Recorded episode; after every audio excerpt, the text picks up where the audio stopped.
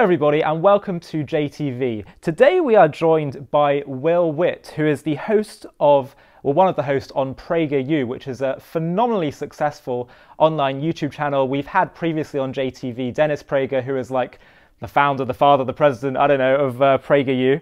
And uh, they cover on the channel uh, matters of politics and also religion. And I was really, I've, I've spoken to Will on a couple of occasions now, and I thought it'd be quite interesting to have a conversation, which I don't know if he does as much of in terms of interviews and stuff like this, uh, on the role that faith and religion and a relationship with God and a higher power has played in his life because, you know, I'm also, like him, a fairly young person that also came to um, growth in observance and connection of uh, religion, in my case, Judaism, in Will's case, Christianity, but done at, a, at, an earlier age in life. And it's something that we didn't naturally just run to. It sort of slowly progressed, I think, in our late teens or early 20s. Um, and, you know, obviously, um, Will is uh, Christian and this is a Jewish channel, but I think there are many uh, commonalities between uh, the two faiths and between, and in terms of the role that faith and religion plays in our individual lives and also in the role of and the role of society at large. So, well, first of all, thank you so much for joining us on JTV. It's great to have you from Los Angeles. Hey, thanks for having me, man. Appreciate it. Good to have you here. So, um, the first thing I thought we'd do is if you could start off by telling us just a bit about your own upbringing and what brought you to faith.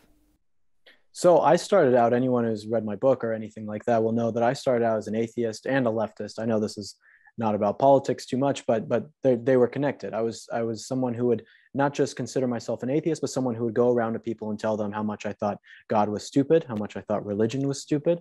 My older brother, who was kind of my father for me, my real dad was in prison for most of my young life, and he was my my my role model for me. And he was very atheist, and you know, if any of you guys watching have an older brother, you know that when you're the younger brother, you want to be just like the older brother. So I basically did everything that that he did. And so then I went to college and everything kind of changed for me. And I started becoming very conservative and getting interested in politics and seeing just how screwed up the world actually is. And you find out that things are way different than you thought. And so I became a conservative before I became a Christian. I started working with PragerU, started working with Turning Point USA, other organizations while being a conservative, but not yet fully going on my faith journey. It wasn't until about a year and a half ago that it was the COVID lockdown. And I said, okay, I'm going to stop playing around with this and I'm going to read the Bible. I didn't really have much else to do, you know, we're all stuck at home. So I said, I'm going to read the Bible. And so I read the four Gospels and it was life changing for me. And it's like when you're presented with something, you have two choices. You either have to ignore it or you have to believe it is true. And so uh, a couple months after that, I started going to church all the time and getting very involved. And then I got baptized in Hermosa Beach by Pastor Jack Hibbs, if you guys know who is here in Los Angeles. And that was just over a year ago that I got baptized. And why did you choose the specific denomination of Christianity that you chose? Uh, it just seemed like the one that was right. You know, I, I, didn't have any real specifics on, you know, am I going to choose whether to be a Catholic or am I going to choose to be some different type of, of Presbyterian or anything like that. It was more just I was reading the Bible and Jack Hibbs and, and his church were preaching what they were preaching, and I, I was connected with it immediately. Did did, did your um, time at uh, and continued time at PragerU and perhaps chatting with Dennis Prager and other such in- incredible thinkers that you have the opportunity to meet. Um, did that play an influence in your journey towards towards God and faith? Oh, definitely. I mean, Dennis Prager's series on the Ten Commandments are some of the best videos on religion ever made, and they're incredibly uh, observant on how if everyone just lived by the Ten Commandments, the world would be a better place, even atheists. And that's something that people just can't deny and that was a wake up call for me. That was one of the first wake up calls for me. Another wake up call for me was when i was being a conservative before being a christian and reading about history and all these kind of things and reading about the history of america and its founding is that you realize that the founding fathers didn't make this country as a uh, some sort of atheist haven. I mean they made this country knowing that you have inalienable rights given to you by your creator. Your rights don't come from the government. Your morality doesn't come from the government. Your rights come from god and so hearing that and having such a high esteem for the founding fathers and then realizing maybe there's something I'm missing about all this. Why would they why would they put that in there if it really meant nothing and another none of it was real? So those two moments and those two things were just incredibly influential to me. Well, I, I, want to get to America in a second and the role that religion plays in society, um, but still just want to focus a bit more on your personal story. Do you find that it's important to ground your belief in God in reason? Is that, is that was that an important part of your journey and your process? Because it, it was for me. You know I, I go a little bit half and half on this because there's a lot of people who are in the apologetic space in christianity who i really like. People like frank turek for example he just sent me his his new book actually and it has a whole chapter about lord of the rings in it so i'm very excited to read it. But i think that if you only talk about reason and read you know mere christianity by cs lewis and things like that it, it's more to me about the conviction you can have every right argument for god and logically think that that conclusion makes it so that it's true. But until you have the connection and the conviction, then you don't really have anything. So that's really the most important part. And so you can, again, have all the logical arguments that you want, but for me, it really comes down to the conviction. That's the most important part. It's interesting because in my case, I found that I really t- took it a lot more seriously. Um, connection with God when when I saw strong ra- rational, logical arguments that I found very hard to, you know, argue against. But you're right in the sense that even with all the reason and logic, it, it, I, it's like you have the, can have this cognitive dissonance where you could know something is true, or you could know smoking is bad for you, but you still go ahead and do it. You've got to. Ha- there's also got to be an emotional component. Otherwise, you just you, you might think it, but you might not feel it. Um, so, speaking of which, tell me how, on an individual level, belief in God, belief that there is a higher power that's uh, guiding your life, um, that there is a purpose to existence. Um, how, how has that enhanced your life? Well, it's it's kind of twofold because there is the part where it actually makes your life a lot harder, and then there's the part where it's it's much better. So when it comes to you know believing in God and being a Christian, a lot of Christians they go to church and they expect church to be like some social club and they can go in and here's your free bagel and it's a lot of fun and we're going to make you feel really good. But that's not what religion is about in the Christian faith. It's not about feeling good, it's about doing what God Uh, says is morally true and morally right. And that's what it's really about. You know that when you are someone who is a believer, you are going to be persecuted. And so, yeah, it enhances your life in the sense that when you die, you know what you are going to face, you know what is going to happen. But in terms of your life here on this earth, things actually get harder. When you live a life as a real Christian and, and live by the tenets of the Bible, things are harder for you. It doesn't get easier. But when you have your faith, it makes it so that all the things that get harder for you within your life, being a Christian and being real about it, makes it so that you now have the tools to be able to deal with it. Fascinating. Okay, so um, let, let's talk a bit about. We'll go back to some of these particular theological matters in a second, for in terms of your personal connection with with God and faith. But let's just talk on, on a macro level now. Um, I, I, did my college dissertation at University College London on how the Hebrew Bible um, played a, a, a, key role, um, a pivotal role in the founding of America and how the founders interpreted their journey of creating a new promised land in America. Uh, and it's absolutely fascinating. And a lot of people think that the American Revolution was a secular revolution. And it was secularist in terms of it wanted a separation of church and state. But the founders were deeply religious and they wanted society. America was to be a place of freedom, but free um, religious freedom, where people could serve God in the way they, they chose. Do you want to talk to us as someone who lives and breathes and teaches us every day um, the, some of the misconceptions people have about the Enlightenment, the American Revolution, and about how both these events were deeply religious ones? Yeah, something about the Enlightenment that I was just talking about the other day, actually, which which we kept both me and my my fiance we came to this conclusion talking about it, and it's that the Enlightenment in a whole and the new ideas about it about equality and freedom and now the the place that that has taken us to which i think a lot of the ideas of the enlightenment and somewhat of the reformation as well but mostly really the enlightenment ideals have taken us to this leftist place that we are now at in society. The ideas of enlightenment have taken us there and so the founding fathers in America, what is different, you know, because people will say these are Enlightenment thinkers and they founded America on these Enlightenment ideals about equality and democracy and that. But the thing, again, that is so important about these founding fathers and their Enlightenment ideals that they push for is that they were connected with God, that you couldn't have freedom without God.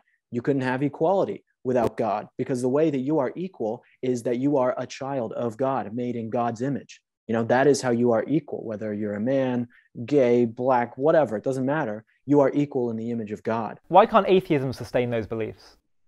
Well, atheism is a religion in itself. And so you can say that you are equal as as whoever you're an atheist and you can say you and me are equal or me and you know the the supreme court justice who's being nominated right now we're all equals but on what basis are you saying there is no objective standard of, of equality maybe you could say we both have hearts and we breathe and that's some sort of objective standard but when you even look at that there's always difference differences between even biological features of, of men and, and all sort of all sorts of different people right? And so the only objective standard that you can base people on as being equal is that they are made in god's image. And when when you have that in america the founding fathers knew this. The, the you have inalienable rights given to you by your creator and the only reason you have those rights is because you are equal to everyone else in the image of god. And that's that's why you can have enlightenment ideals and enlightenment ideals can make for a good society but you can't have those ideals unless you include god. Because otherwise then it's all just someone else's subjective claim about equality and and what it is. Then you have these leftists in america who are preaching about democracy you know democracy means silencing people with a different opinion. That's what democracy means when you take god out of it. And there's a lot of we don't really have this so much in the uk but in america there's a lot of controversy around mentioning God in the classroom. Can you take our, our viewers through this controversy and, and what your view is? It's funny you say that because um, I was talking about my fiance. My fiance is Dutch, and she's she's very involved. Congratulations, by the way. Thank you, thank you. Well, I don't know when this interview comes out. I'm actually proposing in in three days, so it's uh I'm just saying fiance for the sake of saying it, saying it because it's happening soon. Anyway, she's Dutch, and so she works in conservative politics in uh in the Netherlands and she's Christian.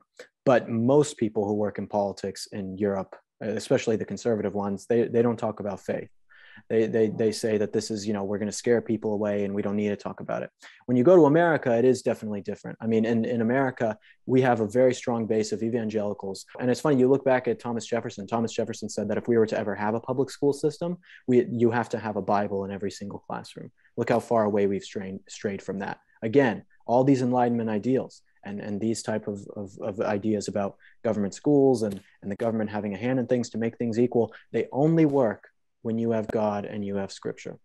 How, how do you think we can prevent uh, people who, you know, become more uh, religious and find faith? How, how do you think we can prevent extremism from occurring? Because it, you know, it can occur in all different faiths, some more than others, but what do you think? Let's just say we're just talking about religion generally, not one particular. What do you think are some of the best ways to prevent extremism? Well, I think that it takes a, a, better teaching of the actual scripture of whatever religion it is. I think the most important thing we can do is to actually be historians and be studiers and observers of the text and not just take things at face value or some aggressive pastor or, or synagogue or, or mosque, whatever it is, and actually do the research for ourselves. Because people get aggressive in, in religious movements when there is a leader behind it using God as a means to aggravate people to go and do things. You know, there's one thing in the Christian Bible that you will find that you cannot you if you commit evil in God's name for the greater good or for achieving something good, that is an unforgivable sin by God. So you can't say that you're a Christian and that the only way to achieve uh, uh, great moral values is to go and kill all the babies or something like that, right? You can't commit evil deeds in the name of God. And so when you do that, you have damned yourself. So it's it's it's really just understanding the text and knowing what are the things that I'm sacrificing for this extremism. Absolutely, and I think the idea of balance is a godly principle. Because um, you look at look at how God God made the world, where you know you cook something on a pot. If you don't cook it long enough, it's raw. If you don't, if you cook it too much, then it gets burned. You need you need balance. So everything in life, um, t- in terms of achieving uh, perfection and sustainability, comes down to a question of balance. So I think it is a it's a good and uh, noble cause. Um, the next question I wanted to ask you was about a lot of, you know, it's not a common story to, to today seeing young people, move, a young person like you move towards religion. Lots of young people are doing the opposite. What, what do you think it is about religion or belief in God um, that might put people off, and how, how can we combat this? It's a, it's a great question, and uh, it's hard to answer because the obvious answer that you want to say is that people see religious people and they think they're uncool. And that's just a, a, a stark reality of life. When people see you know bible thumping christians or something like that they say well that's weird. You know i want to go out with my friends and and have fun and not be this tied up religious old uh, coot you know whatever. They want to they want to be a normal person. And so people think that it's uncool. Now my my take is not to just say hey let's make religion cool that's not the point because if you try and do that you might end up sacrificing the values of whatever that religion was for the sake of attracting members. Like you see these mega churches in america with 10,000 people who just preach this cool feel good message and you end up getting a lot of people but it's watered down and basically useless.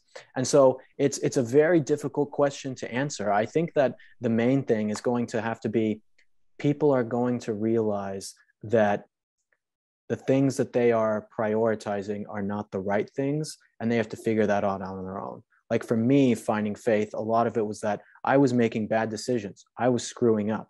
I felt like i didn't have a lot of purpose in my life. Even though i had a lot of great things i was making money and, and women uh, drinking whatever you know i had all these things but i realized that i felt empty in a lot of ways. And so that takes a, a big step of bravery for people to do but it's not it's not just that it's not about just being more cool or more fashionable for people. It's about understanding that these priorities and these things that you put forward as the most important are going to change your life. And that's what we have to make people realize. Absolutely. Um, and uh, lastly, I, I, want to ask a bit about um, the purpose of existence and how we understand God's purpose in creating us. So, I want to share with you uh, my, my, view or a, a, Jewish view on that. But I was in, interested uh, what, what, you believe from all your experiences to date is God's purpose in creating the world and creating you. What, what, what's it all about? What's it for? Man, that's a tough question. You should have sent me this question before we started, huh? No, no, that's a, that's a, that's a good one, man. I mean, I really think it comes down to the the purpose of us having free will to be able to to live and be free. I think that as americans we believe this is something that i've been saying in my speeches is that americans specifically believe that god wants us to be free. I think that's something that's very specific to our country. And because of that i think that living out freedom is really what god wants us to do understanding that we make mistakes. We we have, have lots of things that we do wrong but we are trying our best to live up to his ideals with the freedom that we have. And i think that that that prioritizing god in our lives and pursuing freedom and truth are the most important things we can do. You know i don't think there's like one task set out and god says you know you have to do this exact thing. I think it's really about having the freedom to choose and and being able to look and say you know i'm putting god first and now let me live. And, and does but do, do, you think and it's it's fine if you haven't uh, come to a conclusive answer on this yet, but do you think that God um, gets something out of creation? Like, is there something that He benefits from creating it, or is it or is your philosophy at the moment that it's entirely for our sake? No, I think God loves us. I think God loves us so much that He created us in His image because of how much He loved us, and so that's what He gets out of it. So absolutely, I, I agree with that point very much so. But does that mean that if we didn't respond in kind, that would somehow upset God? In other words, if if we didn't re- relate to God, if He loves us, that in some level creates creates some level of vulnerability on His part. Well, you know, it's in the Bible. God is a, a jealous God, but we can't expect God to be this envious God and and and be so you know petty or anything like that you know? I don't think that that's necessarily the point. I think god loves us and god loves his creation so much that even when we screw up he loves us even more. Yeah it's just because i think that what's part of what may have put some people off religion is that they present the creation of the world as you you know you have this this this god who creates you and says do what i say or else you're going to suffer. Whereas instead understanding it that god has this as you said this love for us this um, in, interestingly enough a rabbi pointed out to me the first thing that god says that is not good in creation is it says it's not good for man to be alone. And given that man is created in god's image as you said earlier god was talking also about himself that it wasn't good for him to be alone in the in and exist alone. And so he comes out to us asking for asking for a relationship. And so instead of just focusing on one's own one's own sort of salvation or being being saved also thinking about well if he did this, that must mean that I can serve a purpose for him. I can do something for him. I think that actually, ironically, because it means we're not getting something, but we're doing something for our creator, ironically actually creates a more appealing kind of religion. I wondered just your thoughts on that.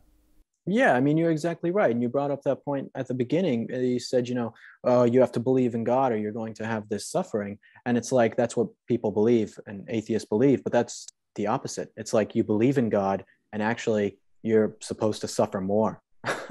you know, in a sense, in this life, you are supposed to be persecuted and actually suffer more for your beliefs from the people who are going to shame you and ostracize you for being a believer in your faith right? And so that that that's kind of the the point and and why also people don't want to get into it and and try to be religious because it's hard.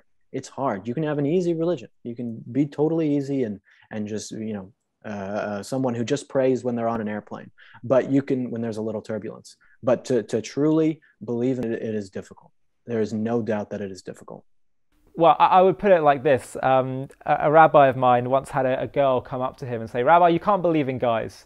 You can't trust guys. And, and uh, he said, Why is that? And she said, Well, I had a guy, uh, a boyfriend, who told me that he would kill himself if uh, I left him. He said, He can't live without me. And so I left him. You can never believe, believe what guys tell you. Anyway, happened to be that afterwards the rabbi was thinking to himself, you know, what should the guy have said to a girl? Maybe it's too, un- too extreme to say, I can't live without you. But then what do you say? I can live without you? That's not great. So he, he, he, he came to this, this way of putting it, which I think is so powerful, which is that he said, what you should say to your partner is, I can exist without you, but what kind of a life would it be? So there's existence, which is how comfortable was my physical experience? How do I feel? Then there's my life, which is how do I share me sharing existence with another person, my shared experience, me raising above just my own concerns, meaning, purpose. And so, you know, you can have people who have everything in the world, as you said, physically, things might have been great for you. Might have had a great existence, but you were missing out on, on a life, on living. So it may well be, and this was, this was Moses' message to the people before, to the Jewish people, uh, you know, who have suffered tremendously throughout the last few thousand years. This was what he was saying to them before they, they were to cross over the River Jordan when he said, choose life. He's saying you're going to, he was saying you're going to have a very difficult existence. Therefore, don't think so much about your existence, as you said, the persecution, all that kind of stuff. Focus instead on living, on what you can contribute to the world, on shared relationships with God, with spouse, with other people, um, because that's life. Choose life. That's exactly right, man. You're exactly right. Couldn't have said it better.